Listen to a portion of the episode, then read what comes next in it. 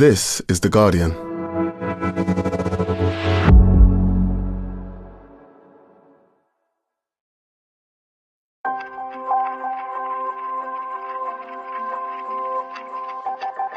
Last week, Levelling Up Minister Dehenna Davison resigned from government, not because of a scandal or a spat, something more surprising. The reason that I quit uh, two weeks ago as a minister, I was levelling up minister in the government, um, is because I struggle with chronic migraine. Um, and it reached a point where it felt that I wasn't doing the job to the level that it needed.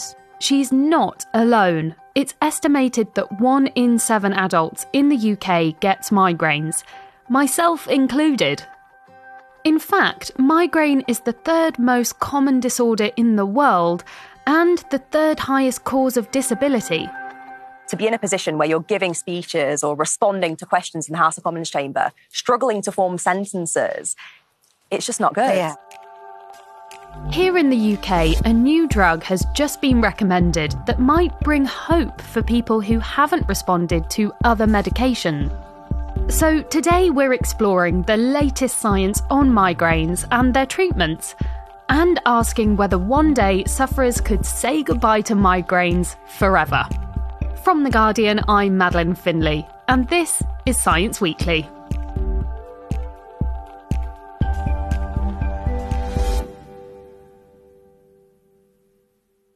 Peter Goadsby, you're director of NIHR King's Clinical Research Facility and Professor of Neurology at King's College London. And you've been described as the man forcing the world to take migraines seriously. Do you think treating migraines should be a bigger priority? Oh, yes. Treating migraine certainly should be a bigger priority. It might surprise you to know that migraine is the commonest neurologic problem that goes to general practice. It's the commonest neurological problem referred to secondary care neurology. Yet it is at the bottom of the list when it comes to specialized clinics around the country to deal with migraine. So it's substantially being ignored. It typically strikes down people between the age of 18 and about 65 to 70. And these are the productive years, you might say, to the government, the tax paying years, even. So, better education and more attention to the disorder will be good for patients and actually very good for society. And the symptoms and severity of migraines can vary wildly for different people. I suffer from migraines and I start out by often feeling like I'm in a doll's house and then I go a bit blind. And actually, my headaches aren't too bad. But when I speak to other people, they might not get those tingles in their eyes beforehand, but then they'll get such severe headaches that they want to or do throw up. So, how would you actually define what a migraine is? The official definition, if you like, is a disorder where the headache is typically one sided, typically throbs. It's typically severe, but not necessarily. And it's typically associated with one or other combination of nausea, vomiting, if you like, for a bonus, light and sound sensitivity and sensitivity to head movement. And that they're the constellation of the main symptoms. Quite a remarkable range of symptoms. It's a it's a syndrome, it's not one thing. Ah, well I was just about to ask that because when you have so many different symptoms and, and people describe them so differently, I did wonder whether migraine is actually really one thing at all. It's an interesting question. So there there are broad themes and on top of the broad things, some things are emphasized more than others. As an example, if you ask people in Europe or the US which of the sensory sensitivities is the main one, more people will say light sensitivity than sound sensitivity. If you ask the same question in Taiwan, I just learned this about 10 days ago at the International Headache Congress, um, what they will say is sound sensitivity over light sensitivity. So there are there's there are themes and then there are really interesting variations. And so with all these different symptoms, often they happen in different stages. There are kind of steps in a migraine. So I wonder if you could take me through each one. Yes, there are stages to migraine and the stages overlap. So the first stage to think about is what's called the premonitory or prodromal phase, which is dominated by things like brain fog, concentration problems, fatigue, sleepiness, yawning, mood change, neck discomfort, passing more urine, craving sweet or savory things. And this can occur for hours or even days before the actual head pain starts. There are neurologic symptoms, typically visual disturbance, flashing, sharp edged light that starts in the periphery and grows over about 20 to 30 minutes and then, uh, then goes away, sometimes associated with some loss of vision behind it, followed by the pain phase, one sided, typically throbbing, mostly severe pain, and then a resolution phase, which is called the postdrome, where people typically feel batteries run down, really tired concentration problems, just, just feel off, and that can go on for hours or up to a day.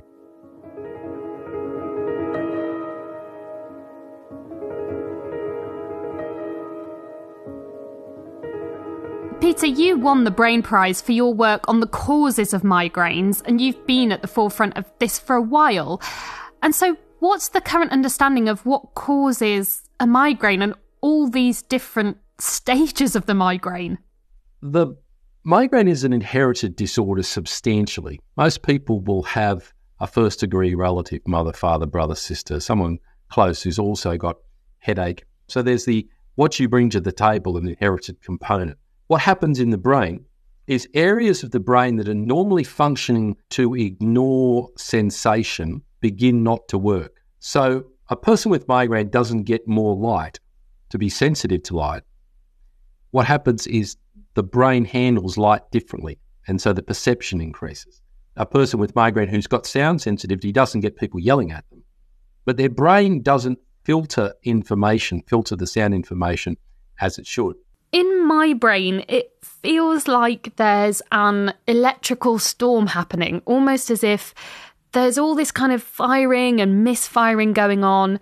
Is there anything in that? Does that reflect at all what happens during a migraine? Well, we know that there are areas of the brain that are particularly active. There are patterns of activation, changes on brain functional imaging that are quite consistent in migraine, in particular areas of the brain. There's a deep part of the brain called the hypothalamus, which is involved in regulating things like sleep and wakefulness. It's involved in driving you to eat. It's involved in body fluid control, for example. It's involved in pain control. So it's it's in the right sort of it's in the right sort of ballpark from a physiology perspective, and it pops up on functional imaging done in a number of ways. In fact, it's happening is a storm of sorts because the brain's getting overwhelmed by a whole lot of information that it normally ignores. And it's difficult to process. How much discussion is there still in the science behind migraines? Because I've read things about it being a vascular issue, so the blood vessels dilating, but I've also seen that it could be something to do with our nerves. So, how well do we really understand what's happening? Uh, historically, people have considered migraine to be a so called vascular headache because about two thirds of people have throbbing pain. I think the majority of those of us in the field now would not regard it as a vascular headache. Rather, we'd regard it as a nerve process that has gone wrong. Now, on the nerve side, there are two schools of thought. There's a peripheralist school, if you like, that thinks that the main problem is in the covering of the brain the so called dura mater and the nerves that serve the dura mater. So, one idea is that those nerves are activated in migraine. And then there's a central school, you might say, that thinks of the main problem as nerve dysfunction within the brain itself.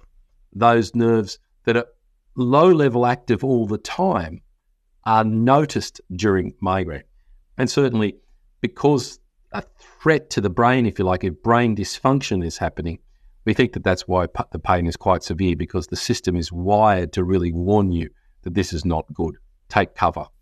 And so I'm also really curious about the things that trigger migraines. I know for me, I do have that genetic link, but also there's a range of things that cause my migraines. I can predict that, you know, if I'm tired, if I'm hormonal, if I haven't eaten and then maybe had loads of sugar, I'm really testing my luck. So I wonder what kinds of things we know can trigger migraines.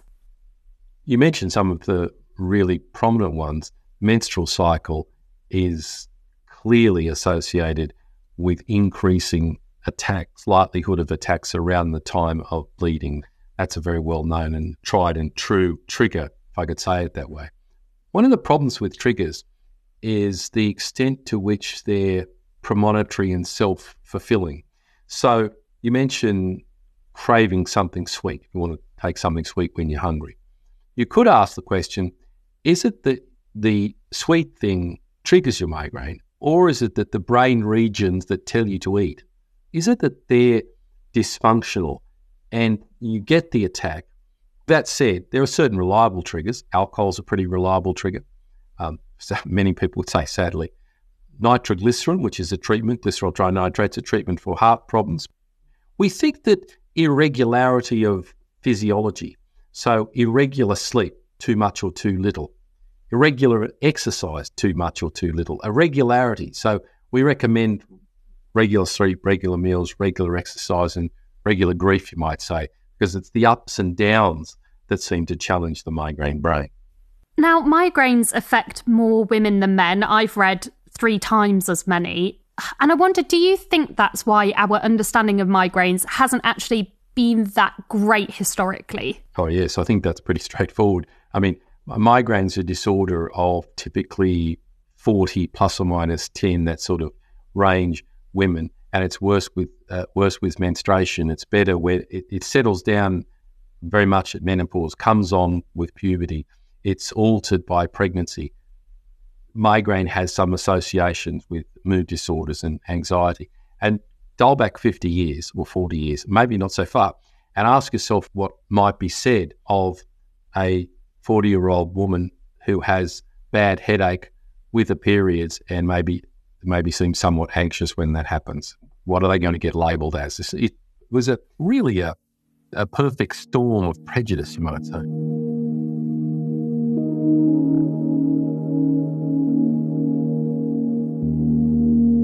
Now, recently, it does feel like there have been several steps forward in migraine research and treatment. So I wonder if you could give me the overview of what's available for people today in terms of medications. What we have at the moment for the treatment of migraine are therapies for the attack, acute attack treatment, and therapies to prevent the attacks coming in people who have sufficient number of attacks to want to take them. About 30 years ago, we got the first of the specific acute migraine treatments called the triptans. They have some issues, which is why there are some new one, new class that's being developed, two new classes actually. One that gets away without any blood vessel constriction called the ditans, and another new class that blocks calcitonin gene related peptide, CGRP, and they're called gepants, G P A N T S. There's one that's just been licensed for use in Europe and just about in the UK called And Peter, it was actually your work on these CGRPs, the calcitonin gene related peptides, which are proteins that sit around the brain and have a link with migraines, that led to these new drugs being developed. But there's obviously still quite a lot left that we need to learn about migraines. So, what are you excited to look at next? It's great that these new medicines have really revolutionised life for some patients really revolutionise life because they're well tolerated and effective. But not everyone responds. So, what we're most excited by at the moment is the next target that's been identified. It's called uh, pituitary adenylate cyclase activating polypeptide. I think the names are just going to get longer, but one has to put up with it. So, a lot of things are happening, and it's, it's very positive, I think. For a person who would be listening to this who's had everything, particularly in the UK, there'll be another gepant license in the next three or four months. So they can't have had everything. And even after that, if they've had everything, there's a whole raft of other things that are coming. So there's a real optimism in the migraine field at the moment that we're going to be able to get on top of the vast majority and reduce the disability of the problem. It's really optimistic. The way that you've described it, it does sound like a really exciting time for migraine research and for migraine sufferers that there are so many treatments on the horizon. I mean, can you imagine a time when no one even has to suffer a migraine? Well, I can, and that might sound crazy. But six months ago at the American Academy of Neurology, we saw a publication using one of these gepants called Ubrogepant, which is licensed in the US but not licensed in Europe, where It was given in the premonitory phase before the pain started in patients who recognised their premonitory symptom, and it stopped the pain coming. So people never have to have pain at all. And while that sounded, maybe if I said that 12 months ago, people would think I was crazy, and maybe they'll still think I'm crazy. But this is a really well done, double blind, randomized controlled trial. So, yes, you start to see the horizon of a pain free world for people with migraine. We just have to invest a little bit more and try a little bit harder. Well, Peter, that has left me with a whole lot of hope that one day in the future I might not have to deal with migraines. So it's been super fascinating. Thank you so much. Pleasure.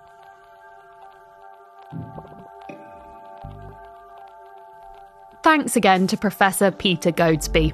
We've put a link to the article about the new migraine drug on the podcast webpage at theguardian.com. And that's it for today. The producer was Josh and Chana, the sound design was by Tony Onuchukwu, and the executive producer is Ellie Bury. We'll be back on Tuesday. See you then.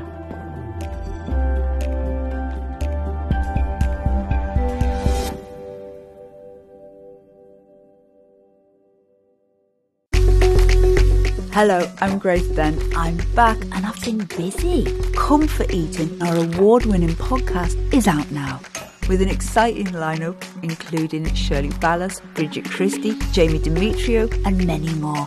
Listen wherever you get your podcasts. This is The Guardian.